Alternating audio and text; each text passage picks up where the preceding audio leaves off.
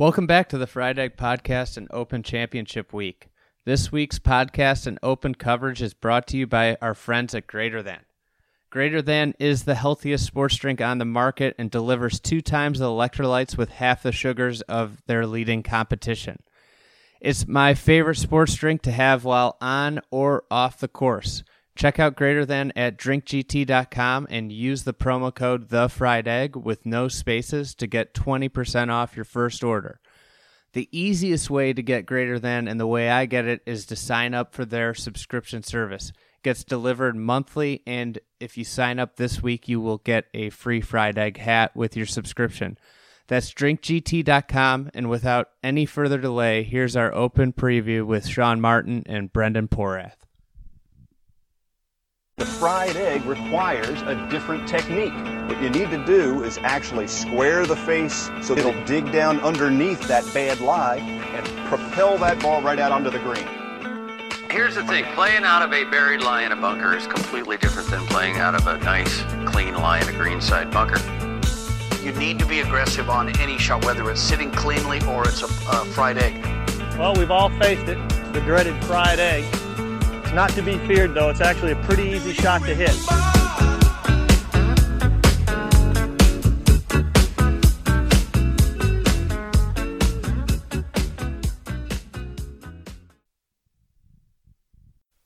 Ladies and gentlemen, welcome back to another edition of the Fried Egg Podcast. Today I am joined by Brendan Porath of SB Nation and Sean Martin of the PGA Tour to break down this week's Open Championship. Welcome on, guys. Andy, Am I- having us back. Am I your first international guest in Fried Egg history? Yeah, Sean Martin coming from live on the ground. Uh, but right.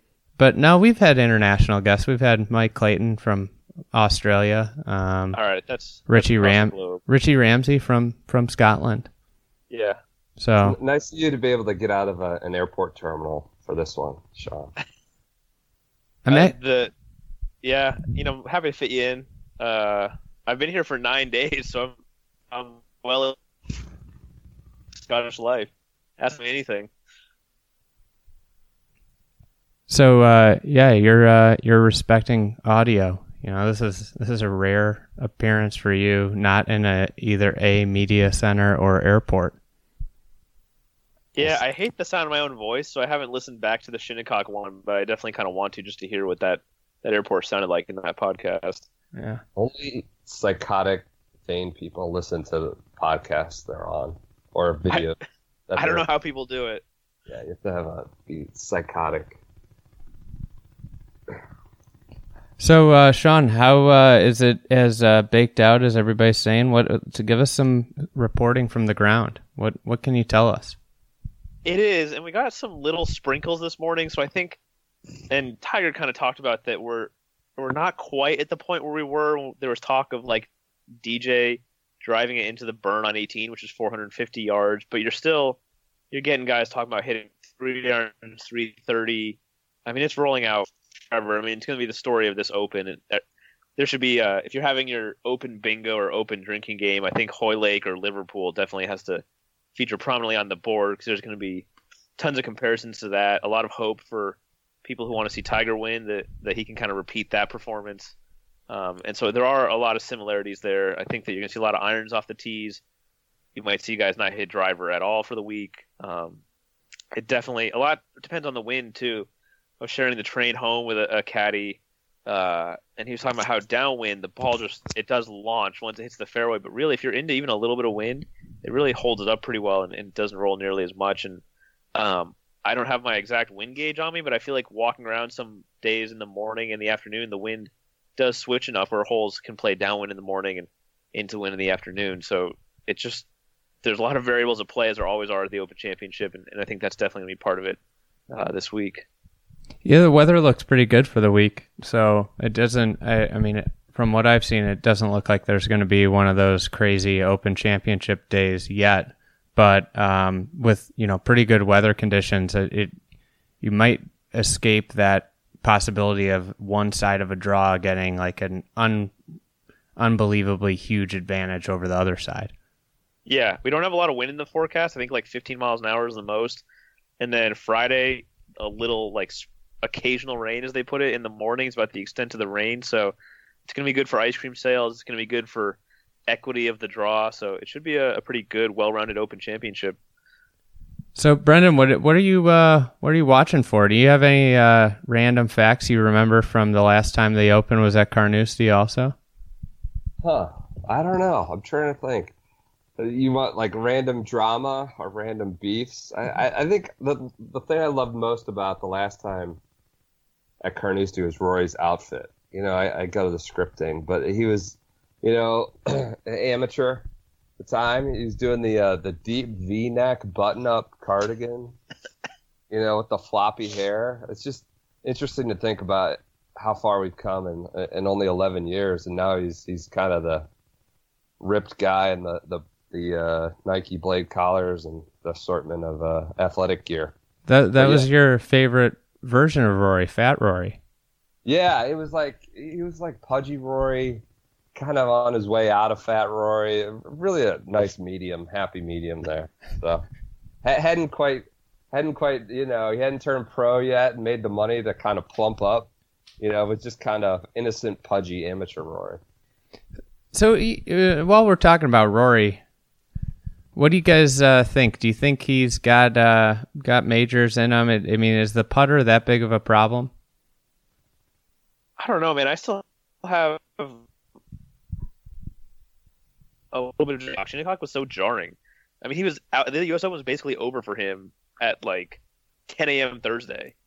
Uh, we were all riding that high of he wins at Bay Hill and he plays in the final group of the Masters, and obviously a very heartbreaking loss, but uh, had played well for the most part, and then just comes out at Shinnecock, and it's just, I mean, I, was he nine over after nine, ten over after ten? It was it was jarring, and I, you know, I mean, the Rory story is always, oh, he plays well in soft conditions, uh, and I just feel like that exacerbated that storyline because it was firm, it was fast, and uh, it was a very early ejection that I just I can't recover from it yet, and I I can't quite take him this week.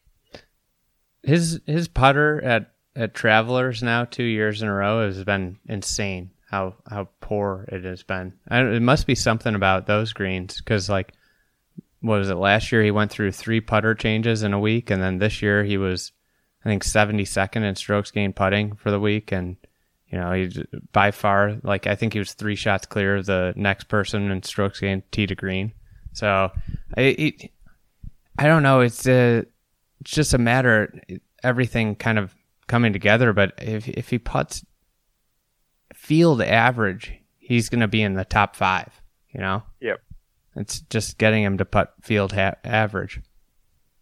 Yeah, I'm, I I don't know. I guess my discussion of his sweater brought us here, but yeah, I just think he's kind of a, uh, I don't know, not not a bit player. He never is, but he's just like a part of the crowd this week. I would say. I, I'm not like, I think you know. Obviously, there's always a, he's one of the top ten players in the world. There's always the uh, potential for him to contend. I just I, I don't know that he's putting well enough. He seems like he's working through a lot of different things and trying to go back to a his like more natural Swain he talks about in 09, you know, fat Rory Swain. You know, things aren't always bad when you when you got some extra weight on you. So uh, yeah, it, it seems like he's just kind of trying to figure out some things. So I think he's just kind of part of a larger group that's worth talking. Maybe maybe not sticking out as much as he does at you know the Masters where we have that natural storyline we always want to talk about and, and some of the others. What uh, storyline are you guys watching? Like, what what storyline are you buying most this week? Which is your favorite one? Go ahead, Sean. uh, non-Hideki division. Uh, I I do love that that Hideki Tiger Rue Knox pairing. Uh, I'm all in on Russell Knox. The last Scottish win in the Open came at Carnoustie in 1999. Two of the last three Scottish winners were at Carnoustie. I just think a guy who is playing very well. He's on a good run of form. Uh, he hits it dead straight, and the course is going to play short. I just uh, have high hopes for for Rue Knox. Um, um, I know it's not like one of the major storylines. We're getting pretty off topic here. We're gonna start talking about probably the Eastern Amateur next or something. But I'm in on that, and then I think I'm in on Brooks. I think, I mean, Shinnecock was firm and fast, and I think winning at Shinnecock. I don't know that Brooks ever doubted his ability. He's full of confidence, but I think winning at Shinnecock, I think, showed all of us a lot, and I would think showed him a lot too. That I mean, he already knew he could play majors. It's now 11 straight majors where 21st or better, but I mean, I feel like if it's really firm, really fast, we saw what Brooks did at Shinnecock. I think it's going to be all about iron play, and I think, you know, I think Brooks is a name to watch, and if he did, that'd be three majors. I, I feel like the firm conditions might mitigate distance a little and the distance Yep. advantage. I think um, you'll see. I mean, he guy like Zach Johnson all of a sudden has a chance. I, I love Molinari with the way Yeah. he's playing. Um, but what about Hideki? No no top ten since uh, Hawaii. Yeah, caddy changed this week apparently too, according to my friends in the Japanese media. Oh, uh, really? So a little shake up in Camp Hideki, trying to mix things up a little bit. Um, I, I don't know. I you know he had the heartbreaking loss at the PGA. Uh, then he had the wrist injury. Wrist injuries are hard to come back from. Shaken confidence from the PGA, and I, I could see, I could just see. You know, it's just it's it's been a dark time in Hideki land. Uh, but I do I like Molinari a lot and Knox. Both those guys hit it so dead straight. But as firm as it is too, he's side spin on the ball, and the ball is going to bounce anywhere. So uh, Rue and Francesco, two of the hottest players in the world, and, and really two of the straightest players in the world. So I'm also all in on those picks.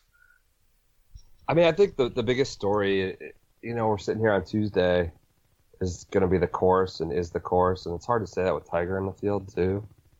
But I just, um, I think like in all the lead up days, this is just so extreme and different from what we're used to, even for the Open, and and like.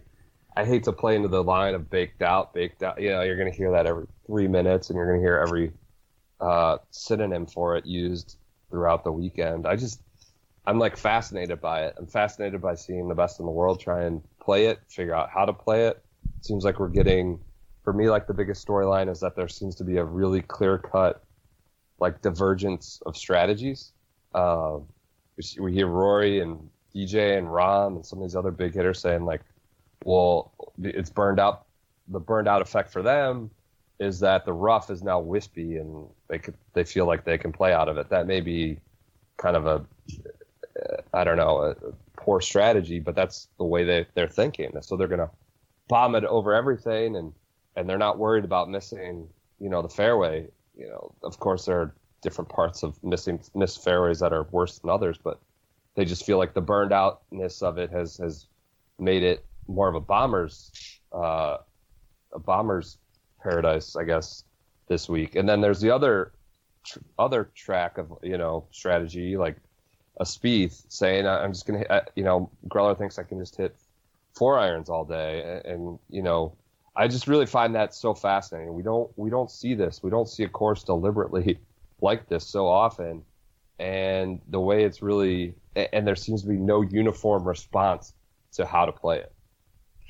Yeah, I think Carnoustie's been known as the toughest Open Championship course for a long time, one of the toughest venues in all of golf, and it and it kind of is that way because of how narrow it is. But you know, with the distance thing and, and it being thinner and the and the wispy long stuff, that actually might you know take some of the teeth out of the out of the golf course. Where I you know remember growing up watching at Carnoustie like '99, like Yeah, that if you missed the fairway, it was just dead. And and if it's a little bit thinner and and it, it's going to be a little more unpredictable, but at the end of the day, I think when you've got a wedge in your hand, it's going. I mean, it's a lot less, um, you know, challenging, and it's the longest golf course in the Open Rota, and obviously the firm conditions will make it play much, much, much shorter. So, I mean, I imagine with the with what I've been seeing, the course is you know 7,400 yards, probably playing 68, 6,700 yards, and and if you you know adjusted it for how firm and fast it is, right, Sean? the yeah the thing that kind of helps with the whole bomb and gouge mentality is that um, the greens are very green. They've kept them very healthy. Um, you know, I think we saw at St Andrews in 2015 what happens if they get the greens a little too speedy. Then all of a sudden, you know, 20, 25 mile an hour wind gust comes, and which isn't too un- uncommon here, and, and you got to stop play.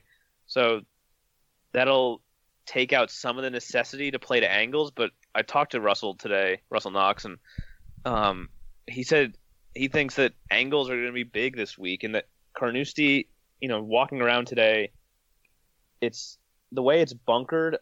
There always seems to be two. A lot of times, there's two sets of bunkers that you might be able to carry one, but then you're bringing the other one into play, and and guys might be able to do what Spieth did last year, where you're intentionally aiming at the rough because you know the rough is maybe a quarter shot penalty, maybe even less, while as a pot bunker, especially here where they seem to be the deepest pot bunkers I've ever seen at a links course, is maybe a one shot penalty or at least three quarters of a shot.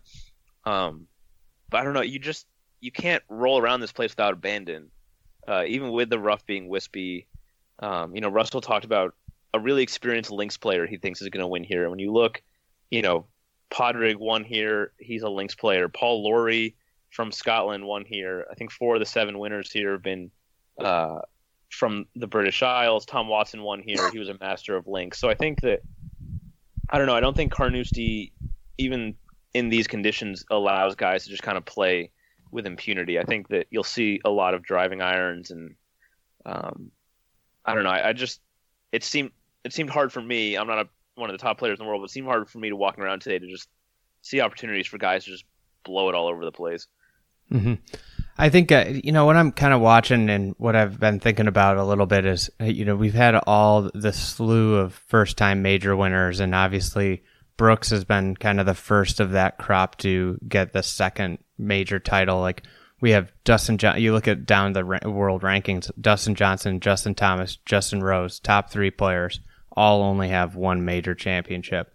Then you go, you know, uh, you've got Jason Day, you've got Patrick Reed, you've got Henrik Stenson, Sergio, all all first time, you know, one time major winners, and and I think there's a big, you know, opportunity for these guys to you know separate themselves and put them into another pantheon with a second major win. And what you were just describing made me kind of think of like you know, great links player that has won an Open championship is Sergio.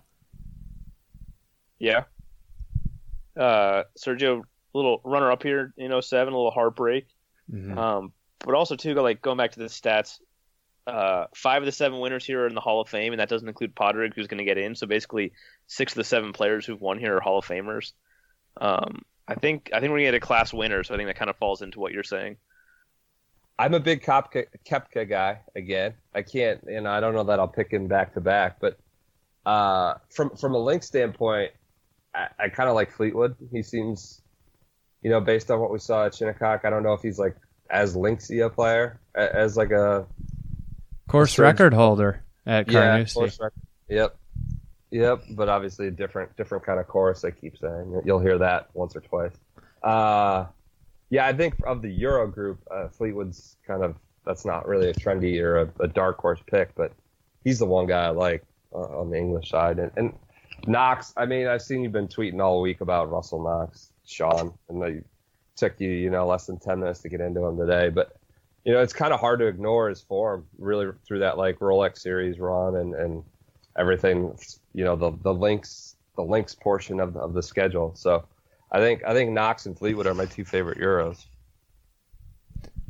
So uh, we got a question from Kyle Davis who who's asked is the Open the best overall major when you take into consideration TV coverage, rota courses, the R&A setup, and you know just links golf, all that comes with it. What do you guys think about that?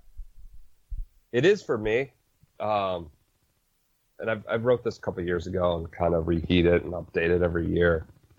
I don't know what what it, I, I think the modern Open, and I'll say maybe the last decade, has really branded itself really well I just think it's really distinct, and um, my and this is this is a personal opinion. So my personal interaction with this championship just seems more meaningful than others. I, I don't know why.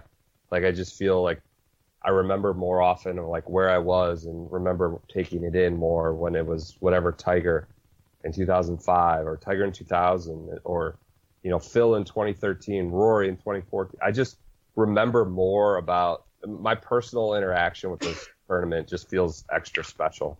Um, I, I, like all the others too. I love the Masters. I love the U.S. Open for a very different reason than this. Um, but I don't, I don't. I think just there's so many things about this. The TV coverage, this time change, which I think is really, really fun for a U.S. audience for one week a year. It's not fun. This isn't something we want to do regularly. I think it's that's I think that actually plays into the identity of the tournament for a U.S. audience. Um, and then obviously just the style of golf. It's so refreshing. We're going to Bellerive in three weeks or whatever. It's just it's nice to know that you can rely on this. And this may be a kind of a you know this this may be even an extreme case for firm and fast, but uh, you just know the visual of it is going to be so different from from what we're used to, and and I just think like the way it's really the R&A has branded it over the last decade, they're very very consistent and specific and clean, and I just think that they put on the best championship. Yeah, I mean, I grew up in California, so I think, you know, your final group was teeing off at like 7 a.m. and, Sure. and so it was it was pretty awesome. Uh, it was so early. I mean, you could watch the whole thing, and then you know it's over by like before noon, and you could go play golf. Um, so I always have fond memories of, of that kind of. It's it's cool too because you can get up early, uh, and just watch the golf and kind of curl up on the couch, and I definitely have a lot of fun memories of that. And and links golf is so unique. Tiger today was like beaming, talking about the Yeah. first time he played Carnoustie uh, when he played as an amateur in the Scottish Open, and talking about how he spent two hours just hitting all these different clubs to the hundred yard sign, and he putted from eighty yards, and I mean it was like the biggest smile I mean that I'd seen on his face and maybe ever. I think part of that was just kind of recalling his youth and time with his dad, and back when golf was a a more innocent pursuit, and he wasn't being hounded by everyone and everyone snapping photos of him with cell phone cameras and stuff. But I think also just you know, the th- you tweeted the thing that he had from Chronicles of an Open Champion, and um, I think people like uh, just like seeing that challenge. They like playing in that challenge. It's just so different. Um, it's so unique that yeah, I think the uniqueness of it. I think it just it's awesome. I'd I'd strongly recommend going and finding that clip of Tiger. I'm sure it's on like golfchannel.com or some someplace like that that has the press conferences. The Tiger talking about his first time at Carnoustie, which was what 95? No, Yeah. yeah, 90. Um, in an amateur event, it just hitting that 100 meter sign. He's like, I just stayed there for two hours. I hit nine irons to it. I hit five irons. I hit uh, wedges to it. It just and my dad was like, "Are you ever gonna hit it past the hundred meter sign?" He's like, "No, this is so much fun," and he was just smiling the whole time. And I think he he went on a soliloquy for I don't know, like three minutes just talking about it. I, I just would strongly recommend. I know I'm kind of restating what Sean said, but I would strongly recommend just just because there was so much context, his like facial expressions and and smiling around it was is really cool to hear him talk about the style. Yeah, I, I think the uh, Open is is a another example of why variety is so important for golf. Like whether it be the type of golf you're playing, or you know the type of players on a leaderboard, or you know even a golf course within a golf course having variety. But you know the Open Championship gives us a completely different look and feel from every other tournament that we you know as Americans are conditioned to watch. And uh, if you look at the last, you know, I was talking with Will Knights, who uh, who writes for the site, and he does these, you know, ranking the last ten, you know, ranking the last decade pieces for majors, and we were talking about the Open Championship and just like how many memorable ones there have been. I mean, last year you had, you know, Jordan yelling at Greller, "Go get that!" But then the year before you had the Stenson Mickelson duel. I mean, you have like you know, Zach Johnson, Leishman, and Oosthuizen in a playoff the year before that at, at St. Andrews. But then you had like Stewart Cink and Tom Watson going at it. Well, you know, like maybe one of the most memorable opens. And, you know, you had Phil at Muirfield. That was a great open. Like in the last decade, you know, there have been so many great open championships. And I think more so than every other tournament, they've been the most memorable tournament, uh, memorable tournament of uh, recent memory. Yeah, I just and for like different reasons. I feel like you know the last decade there's just like I was saying my personal interaction with it. I just remember so much about each one. Like Phil, there was like that triumphalism of just feeling like I just played the best round of my golf, uh, best round of my life, and it kind of came out of nowhere. That wasn't like a ton of hype. He was in you know among the last four or five groups, and it just happened. And then all of a sudden it was over. You know, he, he wasn't even in the coverage until like the like ninth hole and all of a sudden, you know, two hours later, he played the round of his life. And, and so often with Phil, there's so much hype and buildup in a full day.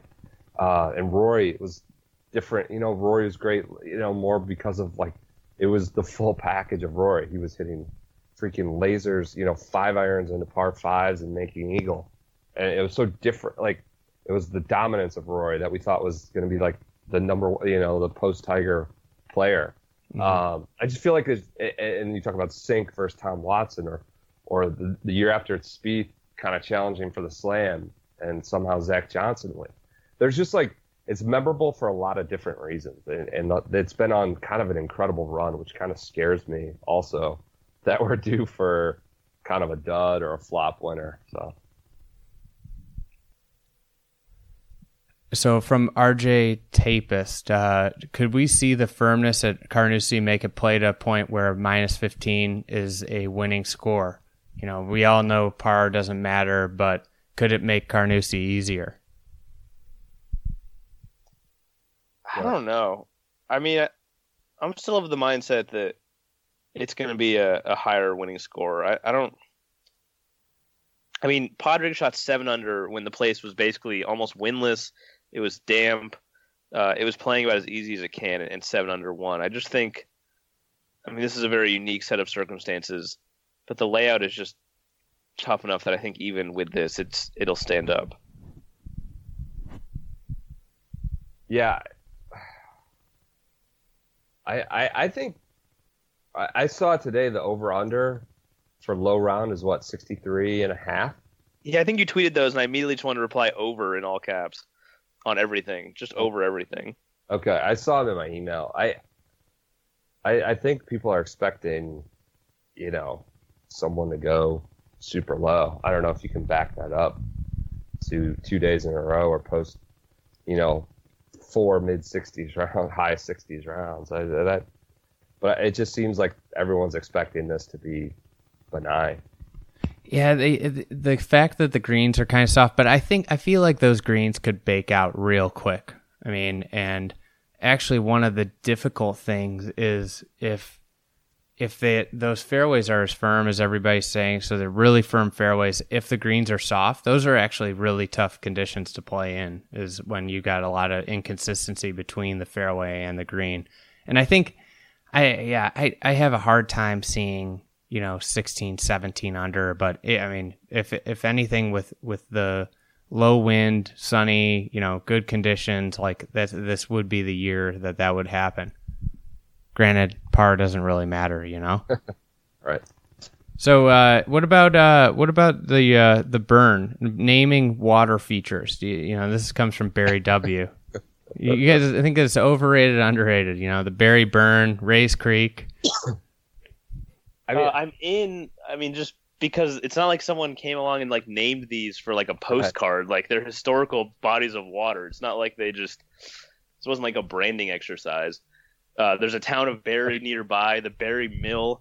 Uh, its water wheel is powered by the Barry Burn, so it's not like you know just some marketer came by and was like, "All right, we need to name this burn after Manilow or Bonds or uh, Sanders." It's just I don't know. I don't. You can't criticize a, a, historic water monument that was probably around before the golf course. Yeah, I think it's it's it's fine. It's underrated if the thing's been there forever. it's not, you know, some sort of you know live under par activation or something like that. So. Plus, how good is it that the thing is 12 feet wide and it just it messes with people so much? Like it's you feel like you could jump across it if you got a running start, and yet it plays a huge uh, a huge part in your thinking on on several holes, and a lot of great golf courses do that. I think Cal Club has a great creek on one of the holes, and and just shows you don't need a giant pond with a fountain. You can have a great hazard that's 12 feet wide. So how many times is it cross? Uh, it, I think it's, I think it's three times on 18 alone, right? Yeah. So it it kind of first it, it the the course kind of goes along the perimeter of the property. This is not like a traditional out and back links. Uh, it goes around basically the square of the property for the most part, and then on the inside is the other course, the Burnside. Um, and so you kind of see it on ten. It's not really in play. Ten's a pretty short hole, uh, and it's short. It's short enough from the green. That's not really being play. But you basically see it. You first see it kind of left of 16, which is a 250 yard par three that you're trying to squeeze like a fairway wood in between two huge bunkers that are 15 yards apart. Uh, and the hole just looks impossible. But really, at 17 where it comes into play, it the thing is like a snake. Uh, it goes up the left. It goes in front of the 17th tee, uh, right before the landing area. Then it goes up the left side. Then it crosses again. And so really, the hole, if you go down the left side, I mean the burn's right there, and there's basically no rough, and you can go in it pretty easily. If you want to try to hit it up on the hole, the burn crosses like kind of a diagonal left to right, so you can try to squeeze it up the right side. But if you pull it or hook it, trying to squeeze it into that right corner, you can easily go in the burn. And then uh, 18, it's not really in play off the tee. You'd have to really snipe one because the rough left of 18 is really, really thick. Uh, it's the by far the thickest part of the golf course. I saw Adam Hadwin lose a ball in the rough, uh, and so it, it is in play in front of the green. I forgot I was watching Golf Channel documentary on 99 that Paul Lawrie bounced it over the burn in regulation. Like we talk about Van de Velde and all that stuff, but Lawrie got this humongous break just to get in that playoff. Hey, uh, you know, Smartin, you're you're on site, so you're you're adjusted to Scottish time. Uh, Brendan, what's your what's your schedule? What what what do you think about adjusting your schedule this year? How I know we we did last year the the stay up all night thing, and that was pretty crazy. But what what are you planning on this this week? Well, I'll, I'm gonna stay up. I mean, I'm gonna be I'm gonna be ready, locked in 1:30 a.m. Eastern on Thursday. But there are many many uh many different theories, energy drinks, the strategy. well, that's certainly an aid. Uh, there's many strategies on how to flip into open time for you know unemployed or oddly employed people who don't have any obligations Thursday or Friday. Uh, I think the thing to do is one of these nights you just have to power through and kind of stay up all night and then like flip and go to bed at like 8 8 p.m. Scottish time. So like I think usually the t- usually the thing or if you don't have to be working during it, you know, Wednesday night you pick like you, you go out to a late dinner like 10 o'clock. Obviously nothing crazy. Don't like go out for ribs or a bunch of you know pasta that's gonna knock you out uh, go out for a light dinner, maybe light seafood, late uh, Wednesday night. Maybe maybe you have a cocktail or two, kind of like you know start feeling good, and and then you just power through Thursday and crash. You know you you can switch from cocktails to coffee at some point, usually like four or five. You know you get that star power group coming in around four. I think this year it's Spieth coming on at four. Yeah, I think there's another one right behind him too. You got uh, you got Spieth and uh, no Rahm and Ricky. Okay, Phil's pretty early. Phil's like at three a.m. Mm-hmm. Uh, you like switch to coffee kind of around that time, and you just power through to like early afternoon. So you, you, here's my suggestion: you nap a little when you get home from Wednesday Wednesday work, late dinner Wednesday, couple cocktails, power through. You flipped coffee about like four o'clock as those big groups come on, and you get to you know. I know where this is headed. You don't eat heavy. You can't be eating heavy. You can't be having this big breakfast and all that crap. When you, when do you pop in a monster and what flavor yeah. do you go with? I've been waiting well, five minutes for this. Like a casual sipping. That's just ever present. I think like you you should shotgun one at 10 a.m. basically. Like inhale it, inhale it at 10 a.m. Chase it with like an espresso, and then you're good to go. Jeez, man. And then you're good to go. Have a light lunch, maybe like a like a grilled cheese or something, something light, not too heavy on the bread or cheese, and, and you're good. You get to like four or five o'clock, you crash around 5 p.m., and you're good for the next three days. Do, do you say goodbye to your wife and kids before you do that's, this? That's understood, yeah. that's, uh, now that we've gotten Brendan's breakdown of his recipe for Open Championship success, it's important to point out one major flaw a lack of hydration. One of the keys to having energy is staying hydrated, and there's no better way to do that than with our Open Championship sponsor, Greater Than. It's a healthy and delicious sports drink with two times the electrolytes of its competition. Buy Greater Than at drinkgt.com and use the promo code The Fried Egg with no spaces to get 20% off your order. Now back to the podcast. Yeah, and I don't know what I'm gonna do this year. I uh, I'm probably gonna do a super early wake up. Probably like a I'm I'm probably gonna clock in at 4 a.m. You know, I'm not gonna I'm I'm not gonna go through the the all night thing. And you know, to be honest, I'm I'm not that excited to watch like Sandy Lyle tee off. Like, doesn't do it for me. Uh, That's the dirty secret about this. It's it's uh like that first year they started it at 1:30, which is like insanely early even for Scotland. You know, like it's insanely early in the actual time zone where the tournament is being played. And it was Colin Montgomerie at Troon and all that, you know, stuff. But like, it's kind of quiet until like three or four. Like Yeah. ESPN would come on at four o'clock on Thursday and Friday. I mean, I'm pretty excited about the 208 pairing of Mark Calcavecchia, Danthai Boonma, and Shaun Norris. Is that Norris or Nouris? I think it's Norris, isn't it? Is it Norris? overcomplicating. It, it, it, I, I've got it in front of me. It's spelled with two O's and, and one R. Oh, really? Yeah, maybe it's talk a misspell. I got to be honest. Uh, I might need. They have a, a different energy drink for sale in the in the media center. It's uh, one sponsored by a, a top ten player in the world.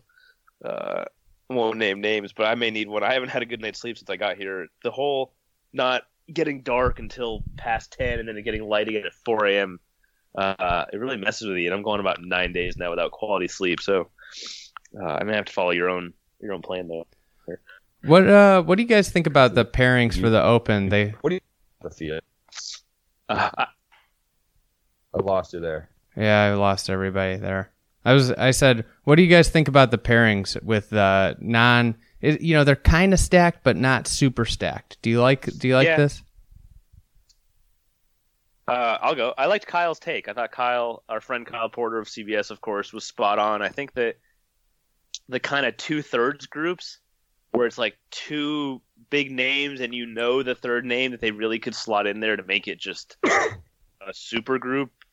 They they don't go there. Uh, they just have two really big names and a, lesser one. I like that for just the overall flow, especially if you're someone like Brendan or, or you know you guys getting up at like two in the morning they're kind of just sprinkled throughout the tee times. And you know, I was going through. I did our feature groups file for uh, PGATour.com, and I did like ten groups because there were Yeah. so many that you had to pay attention to. And I think that's good for for viewing because yeah, they're sprinkled sprinkled throughout. It's not just really solid. These two solid blocks of every big name you can think of. What's your, what's your what's your favorite one, Sean? Since you since you went through that, I, I just Um, actually wrote something uh, on that.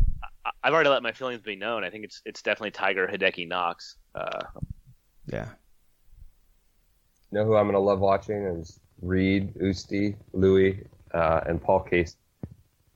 it's a very classy group. yeah. Paul Paul Casey, something else. I mean, I, I feel like he. I mean, when you start talking about you know best player without a major, I think he's got to be in the mix in the conversation. Um, he's still consistent, and I think he's got 15 top 15s in, in majors over the course of his career. You know, the one thing is he's never had like a really close close call in a major. Like you'd never have felt like, well, you know, Paul Casey should have won that major, um, like you do with like where Ricky's had what he's had three runner ups, four runner ups now, and Usti's had you know four runners up and one in each major, which is pretty incredible. Do you guys have any uh, any sleepers outside of Russell Knox, uh, Sean, that you're looking at? Uh, what do you consider a sleeper? I don't. Xander Schauffele is eighty to one. How about I got one? You know who else is eighty to one? Lee Westwood. Is that a sleep? Ooh. He's barely a golfer anymore. Is that a sleep? Hasn't he? Hasn't he flashed a little form recently? Yes, he has. He's been Andy, I mean, I I I repurchased my foreclosed property on Westwood Island recently because he's been really Did- playing well. I mean, you can Did see you it. your shoes back? Yeah, since I mean, I'm I'm I'm working on a sponsorship deal to get some Air Westies sent directly to me. But um, you look at, you know, he's you watch his Instagram, you can tell he's been he's been in the gym. He's still eating a ton. He's still eating and drinking a ton. But you know, he's been he's been practicing a little bit more, and he's been in the gym a lot. I, I you know I think there's a resurgence here at in the late 40s here for Westy. And to be honest, this could be the spot for him.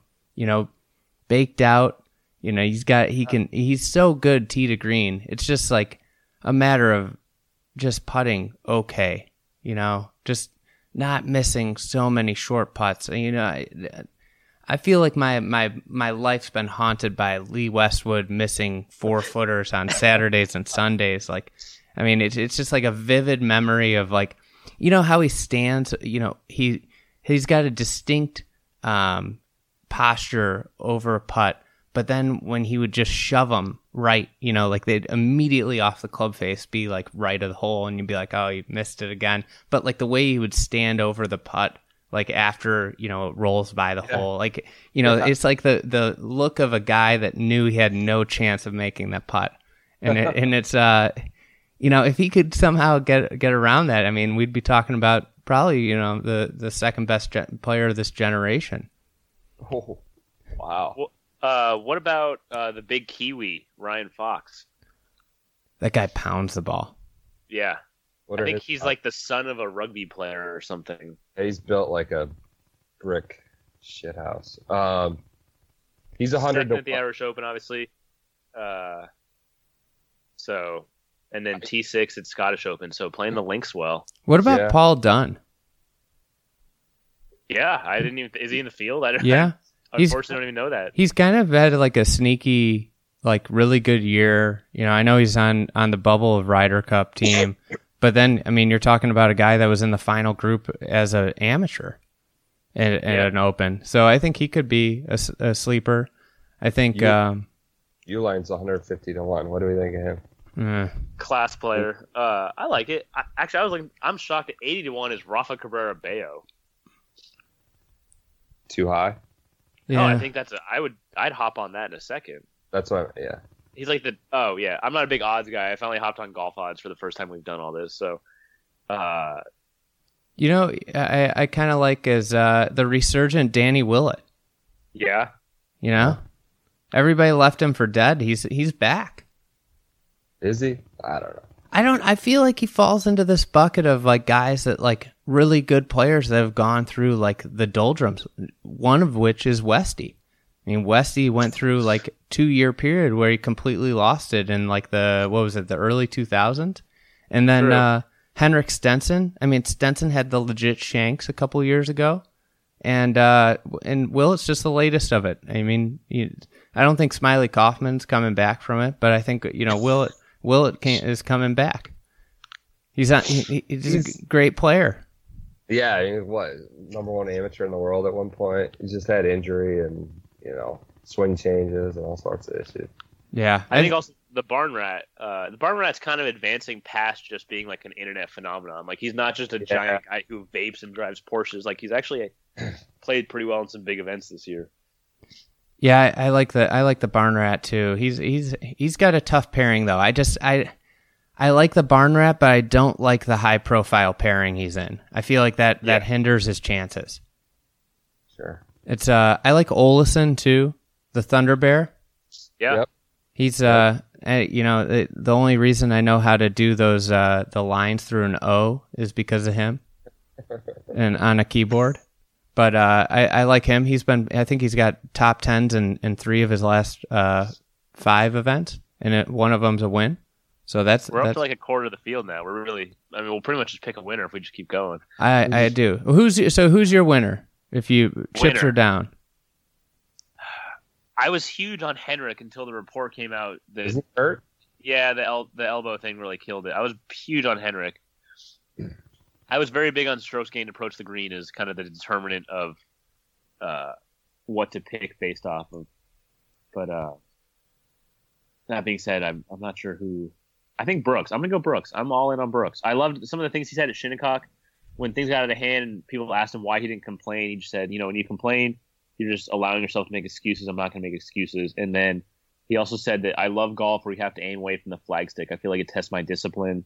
Like you don't hear a lot of 28 year olds say that, like readily admit that or readily welcome aiming away from the stick. So he just he has that kind of maturity and yeah, I don't have a problem aiming away from flagsticks. I feel like so many guys do have a problem with that. It's a fascinating inter- interview with Joey D earlier. He's talking about how he, Koepka loves like the punishing workout as opposed to likes to be like beat up. It's, maybe that's uh, where he gets his discipline, just throwing at middle of the green. Um, my winner, I loved Koepka again, but you know he came through for me last time. Uh, I am picking Patrick Reed. Uh, I think he's a different different player since he won the Masters. I think, you know, we've seen him compete pretty consistently after an underwhelming major start to his majors career. Uh, you know, his, he's around the green. He's maybe the best, one of the best in the world. Stats back that up. He's pr- pretty good, above average, approaching the green. You know, his one weakness is technically distance. You know, off the tee and I think that'll be mitigated a bit this week. I think it's more of like a control and plotting game, and I just think he's uh, I think he's a really different, confident. Like I mean, he's he's obviously confident, but he talked himself about how he he was really nervous. He used to get nervous in majors, and he was nervous at the Masters, and how different it felt at Shinnecock since you know the post Masters win uh, and we saw him contend there again. I just think he's like a, a different player now. He, the Masters want to do that, and I think he's got the kind of game certainly around the green to to uh, win this week. Yeah, he's been on a, a run. T second at the PGA uh, win, yeah. and what did he finish fourth or third at uh, at Shinnecock? Fourth, I think. So, man, that's a pretty good three major run. Yeah. I and this in the course of this so, podcast, I have uh, talked myself into Sergio. So nice. wow, you know, I, I know he hasn't had the best year. He's uh, but he's got top uh top ten and then a T twelfth in his last two starts, and I just uh I think some uh, experience. He's had so many close. Go- I mean, the Open Championship is the one that you expected Sergio to get. I mean, it it, it fits it fits his game more so than any other major championship. So I'm rolling with the uh, the experienced guy and and Sergio move, moves himself a notch up in you know the greatest players of all time with a with another major win. Can we talk real quick about Cat? Yeah, we got to talk about Cat quickly. I don't know if that's possible. So I heard now this has become a big talking point. This is the best chance. The Open is the best chance for him to win another major the rest of his career, and this specific one is the best of the best chance of the Open to win this week. This week. So all living the present. I think I think I got to disagree with this week being the best chance, but uh, the Open I think is the best chance for anybody because the the weather can just knock out half the field.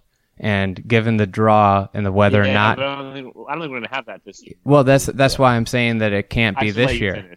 Yeah. yeah. So this year it can't be that year because if the weather is the way it's forecasted, you know, the, the draw is going to be equal. So you're going to have a whole field to contend with. So I think with regards to like the ability to hit irons and plot his way around the course, that's, that's great. Like that's, but I mean, like the last time we saw him at Quicken Loans, he was, he was, he was great tee to green. I mean, it, it, I think it, it definitely plays his hands where he can hit irons. Um, I, I think he's got a good shot this week. I would put him probably outside the top 10 in favorites, right? Yeah, he's kind of under the radar. It's crazy. He's twenty five to one. Yeah. This is a huge number. I don't think Cat's ever under the radar.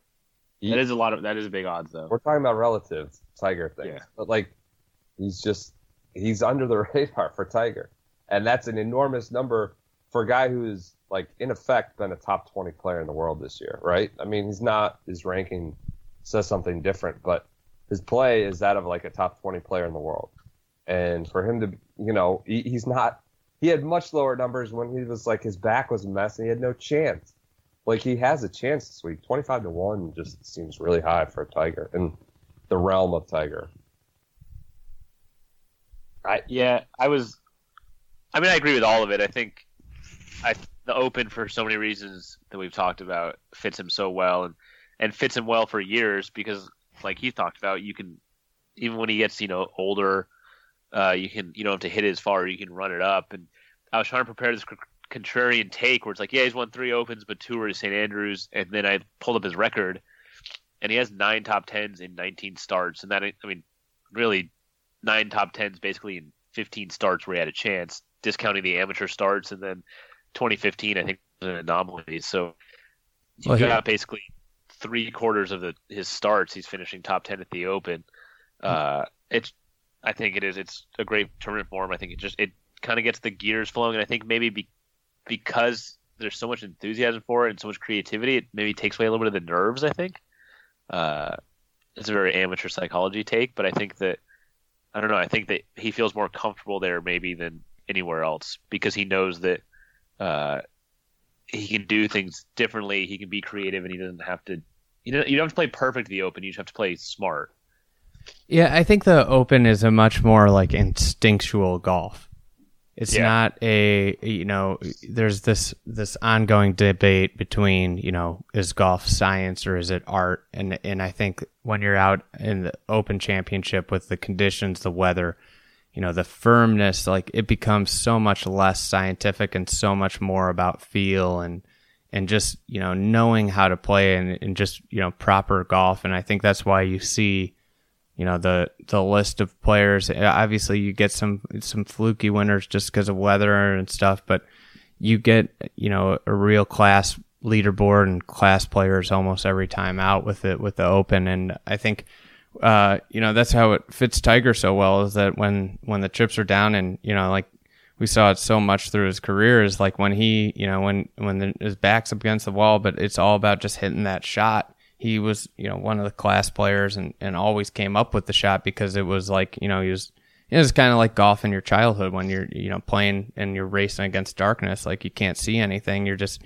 you're just swinging and hitting the shot. It's not uh you know you you kind of I, think you lose that a little bit when it's just you know kind of point and shoot and all numbers based and with the the green books. Like it's become so scientific and and going somewhere where it's so firm and you can get a bad bounce out of the blue brings back the art of it a little bit more. Yeah, I think there was something a couple years ago that was really telling when uh, when Phil switched to Andrew Getson. He was talking about how like he really basically felt he had the, the genesis, like the bulk of what they were trying to do down. Like he had that part of the swing, and now he just had to learn kind of and get back into the finer hand motions to create the little you know different shots. Hit it a little bit higher, cut it a little bit, draw it a little bit, and you know we look at golf swings as like this macro thing. We break down swing plane and we look at the big motions uh, because that's what you can catch on camera. But um, you know, impact is a fraction of a second, and so much of it, and what talent I think what a lot of it is, is just that little bit extra ability to, you know, control it and manipulate it and save it sometimes and and work it sometimes with the hands. And so I think you get over here, and you know, Tiger's working on that, and Tiger's, you know, he's got trying to hit fine shots that take this little you know extra hand motion that kind of like you were saying put the artistry back in it and so he's been so swing centric. You know, he's uh, changing things up the past few years, and and I think that you know going back to maybe just playing golf again, I think helps him get out of that. You know, basically the whole thing of playing golf versus playing golf swing type deal. So uh, Will Knights, uh, uh, you know, Ben Curtis, Hunter Mahan, and Mike Weir were all in the top ten the last time the Open was at Carnoustie. of these three, who would you be most surprised if they won another major? Was it Ben Curtis, Mahan, and Weir? Yeah. Oh my. I mean, it has to be Ben Curtis. I don't think he's No man. way. He's We're, like hey, we're gonna we're gonna count we're gonna count senior major wins in this. I think it's still Ben Curtis. Oh, no way. But Benny boy, I mean, he came out of nowhere to win the first time. He'd come out of nowhere again. That Like, that always that always offends me. He was the number one amateur in the world at Kent State for a while, and then everyone's like, "Oh, he came out of nowhere." I'm from Northeast Ohio. I know I know about his roots. I know him. I'm just telling you, he'd come out of no- nowhere again. He just he was what was he ranked in the world? Like 600th or something? Mike Weir has no chance to win a tournament at any Uh, level. At any tour, a major, a you know, a club championship. Mike Weir, I God bless the guy. You know, he seems like a very nice individual. Was a Hall of Famer, maybe incredibly, you know, great at one point. He hits like a wounded duck, 235 yards. He- This pod, This Mike could exempt to the U.S. Senior Women's. Open. wow, jeez. He. I think of those three, I like him. I'm a big fan. You know, I just I when it's gone, it's gone. You just can't.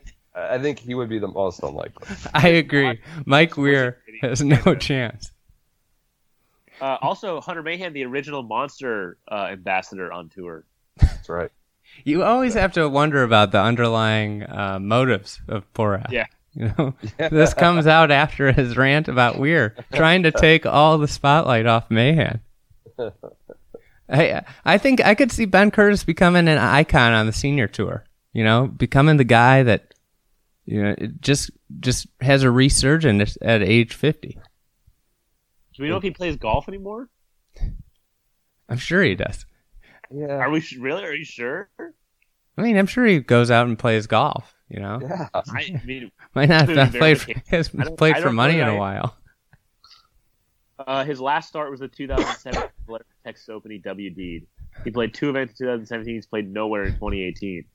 Hey, he's just getting primed. Just just starting like a Rocky like uh uh um you know training for the senior tour. So also, Ben Ben Curtis won three more tour events. He finished runner up in a PGA Championship and a Players. Like, He had a career. He was yeah, he had a he had a good little career there. for sure. so we got overrated uh let's go with Van de Velde's collapse. Is it overrated or underrated? And this is from Ernesto. Hmm. I think it's become overrated. I think it's become mythologized in a way that we just that's how we do. We tend to get carried away with things. Of course, it's an incredible turn. It just finishes to a turn, but I think it's been mythologized a little too much, just because like it had the taking your shoes off and socks off and getting in the burn. There's just like a lot of visuals with it that have just added. I, I don't know. I think I think it's it's I think it's overrated, or maybe I'm just fatigued by it all this week.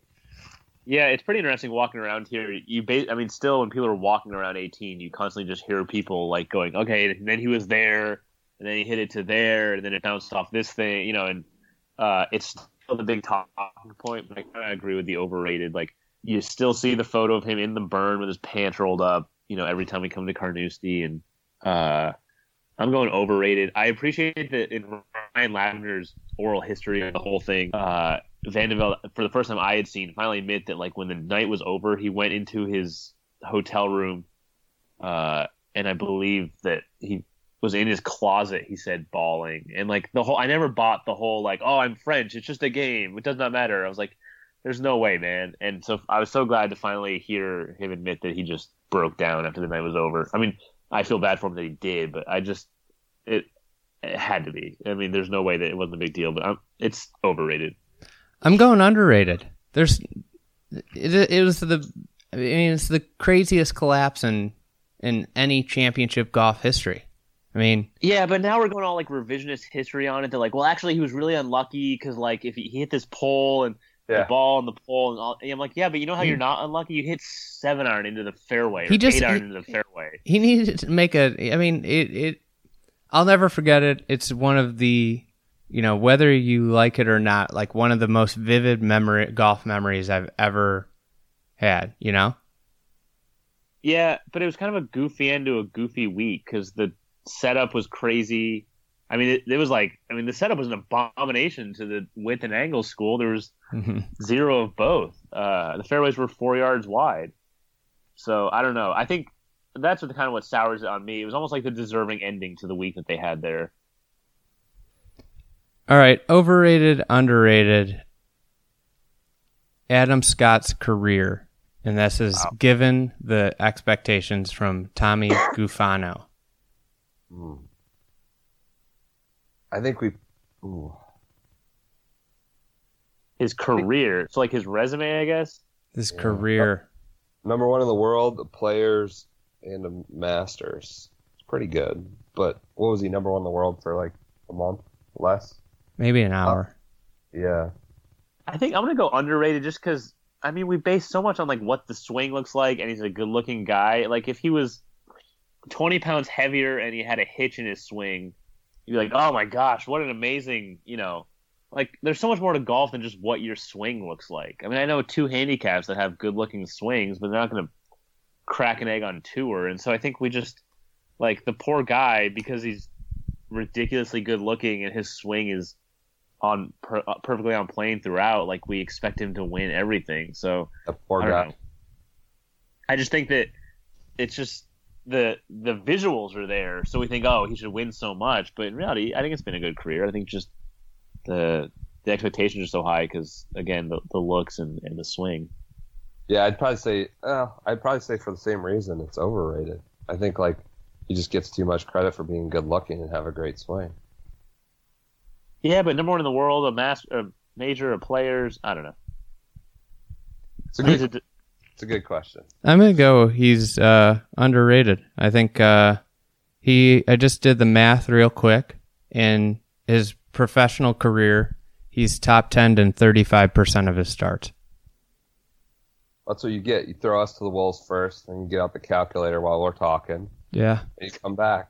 I come back. You know, do quick some quick math, and uh, thir- I mean that's pretty damn good. And in, in the longevity of his career, I think is the other thing is like he's been a force in the game and a favorite. Like, I mean, how many, how many? I, I think right now is where we're getting like even till last year, but this year he's obviously he's he's underperformed compared to what we're used to. But you know, where he was like every single major, he was a top ten favorite for you know maybe 12, 13 years. It's a pretty good career. anchoring thing? What? Do you care about the anchoring thing, kind of changing his Um, career? Yeah, I, I don't know. I, I, I think he had a lot of good years uh, post anchoring. I mean, it- he had you know he was at the end of the year in 2016 ranked seventh in the in the world, and he won twice that year. So uh, back to back, right? yeah. Or almost Doral? I don't know. Um, so I think I think one of the things that I mean we might look back eventually on the anchoring role and say it was like the worst role ever made because they might you know pull back. I, I, who knows? But the um, I think uh, I think he was underrated, and when you look at it from like a uh, and and uh, you know he he he gift wrapped a uh, Open Championship for uh, my boy Big Earn. You know that I mean yeah, there were a few years there where he was like a consistent major. I mean, like what Brooks is doing right now, we talk about like he was doing that for a little bit. Sure. And I think everyone's like, oh, if only he could putt, he'd win so much. It's like, yeah, if you took any player and made their weakest part of their game a strength, they'd win a ton. But that's why they don't, because golf is hard and nobody except Tiger is good at everything for an extended period of time. So overrated, underrated, the Irish and Scottish Open. Underrated. I think they're fantastic. As what? As like prep for the Open? Yeah, sure. Oh, I don't know. Whatever you want it to be. I think they're underrated. I think they're amazing. They're part of what makes July the best month of golf.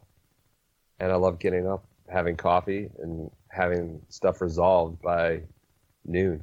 I, I think they're awesome. I love both events, and same reason I love the Open. It's just a different look. I think we tend to kind of overweight, you know, any results and show of form and all this stuff. Like as soon as Ricky hits a good shot, people like, oh, he's winning the British Open. You know, as soon as you, you know, rolls into putt it, it's all in. It's like, oh, he's winning. It's like I, I don't know. I, I just I think we might overweight the effects of playing well there, but uh, I love them as tournaments on their own. Uh, I think this is what got me in trouble last time with our controversial, overrated, underrated uh, episode a few months ago. But because I, I was making my take based on the golf hipster crowd, uh, which I'm, I don't know, I'm not cool, so I don't think I'm a part of. But You're, you're part uh, of it, I think. There's a, I think, just I think the, I think it's more a, a, getting to the the the flavor of the age. We just with social media, we just take something great and just beat it to death and just try to wring every last bit of content out of it. And there's that always that danger. But that being said, I think it is great to uh, be able to get up early and watch golf. Um, unfortunately, I don't have cable, so I can't. I don't watch them because I can't. Uh, but if I did have cable, I would watch them, and it would be quite enjoyable. So I'll say under. I there's no way I can say overrated. Uh, so I'll say underrated, but I don't know. I do think they're in danger of just us just beating them to death because they are so good, and that's just what we do with anything that's good. I wish they I wish they weren't back to back and I know it's scheduled that way for a reason and for prep, but it would be nice to just get it every I don't know. I'm I'm I'm a big fan of the idea of like this world tour because like I think the Irish and the Scottish Open are so cool and uh, I think you should but like having them, you know, two weeks in a row, it, it, it diminishes. I guess it. I mean, it absolutely kills the PGA Tour those two weeks because they get all the best players playing them. But it would be cool to have Yeah. it more. Uh, you know, like it. I mean, uh, if I was if I was running golf, I feel like we should have a monthly tournament in the British Islands. You know. Yeah, but I think it's okay for the European Tour to win like certain stretches of the calendar. I mean that I I'm okay with that. I think that's I think that's good. I think it's healthy for the game. I think it's healthy for both tours. Like I think it's okay for them to to win a couple weeks. Uh, just because it makes so much sense. Because after the U.S. Open, most uh, most European guys are headed back to Europe anyway. So I don't know. I I'm totally cool with like the European Tour winning those weeks because it makes sense to have Irish and Scottish Opens on links courses right before the the Open Championship. All right. Uh, last overrated, underrated, kilt. Uh, Overrated. I, I I have respect for you know native Scots who you know that's part of their history wearing them. I just think you get a lot of idiots that are trying to you know show off wearing them. I think like it's just become like a thing for like people to like put a sign, look at me. Um, and there's a lot of people who are like faking it and wearing skill, wearing kilts just to kind of for the show and the attention. So overrated. yeah, it's kind of like with St. Pat. I I know they're different countries, but it's kind of like with, or like St. from a national holiday of like some pride for the country it or originated into just in an American drinking festival because we bastardize it. Uh, I think that kind of is what happens with, with kilts. You're going overrated, huh? Overrated. Yeah, it's nothing against kilts. It's just that if you're not wearing them because you come from a Scottish heritage and it's like a point of cultural pride for you, then you're you shouldn't be wearing it. Yeah, I, I'm gonna go overrated. I'm not not in on them. You know, I think that I yeah they're overrated. You know, I, you know what what gets me is like when people are like, "Oh, look at that guy in a kilt." You know, Yeah, that's the thing. It's- Where how often does that happen in Chicago? I don't know. I just feel like it's like if somebody's wearing a kilt, everybody's like, "Oh, look at that guy in a kilt." It's like you know what what's the big deal? He's wearing a kilt. You know. Well, that's why he's wearing. That's, he's trying to elicit that reaction. That's why he's doing it. You're just playing it into his hands. Yeah, I well, that's I'm not one like that. I I just I just take it for what it's worth, and I don't pay him any more attention than I would somebody wearing pants or shorts. Right. All right, I'm always I'm always just a little bit nervous that uh, he's actually not wearing anything under there. Because there was a there was a rowdy group of probably guys that fit in the category that uh, Brendan and I were discussing who were at an Irish bar that uh, DJ Pyhowski and I used to frequent in Orlando. And they were getting rowdy and, and we found out the hard way that uh, he was not wearing anything under his kilt. So that soured me as well to the whole kilt situation. Orlando's a natural place to wear a kilt. It's like seems like a natural habitat, and that's what I'm This- talking about. that's They're that's why you should put. It's the same reason you put Spaniards in big tex wear. Yeah, exactly. That's what I'm talking about. They're overrated. It's forced. It's dumb. And the people you know who wear kilts are you generally going to be terrible people. Now, I apologize for all the kind of this is a part of Scottish heritage. You know, I'm not lumping in the Scots. That's is a part of their heritage. No, you're you're defending the Scots. yes, yeah. I'm saying it's been co-opted, Canadians though co-opted by a bunch of d bags. So Uh, actually, a lot of Canada is uh, there's a large Scottish Canadian connection. You, Nova Scotia means New Scotland because a lot of them moved to Scotland, I think, or to Canada, I think, during the potato famine, which also hit Scotland. And uh, so you have, I don't know, you've offended one people while defending another, but there's gonna be a lot of overlap. See, got a good five minutes on kilts. Yeah, it's uh, th- I have to acknowledge this because it, you know, we talked about Fleetwood. Tommy Pelto also wanted to know what's uh, what's your favorite Fleetwood Mac song?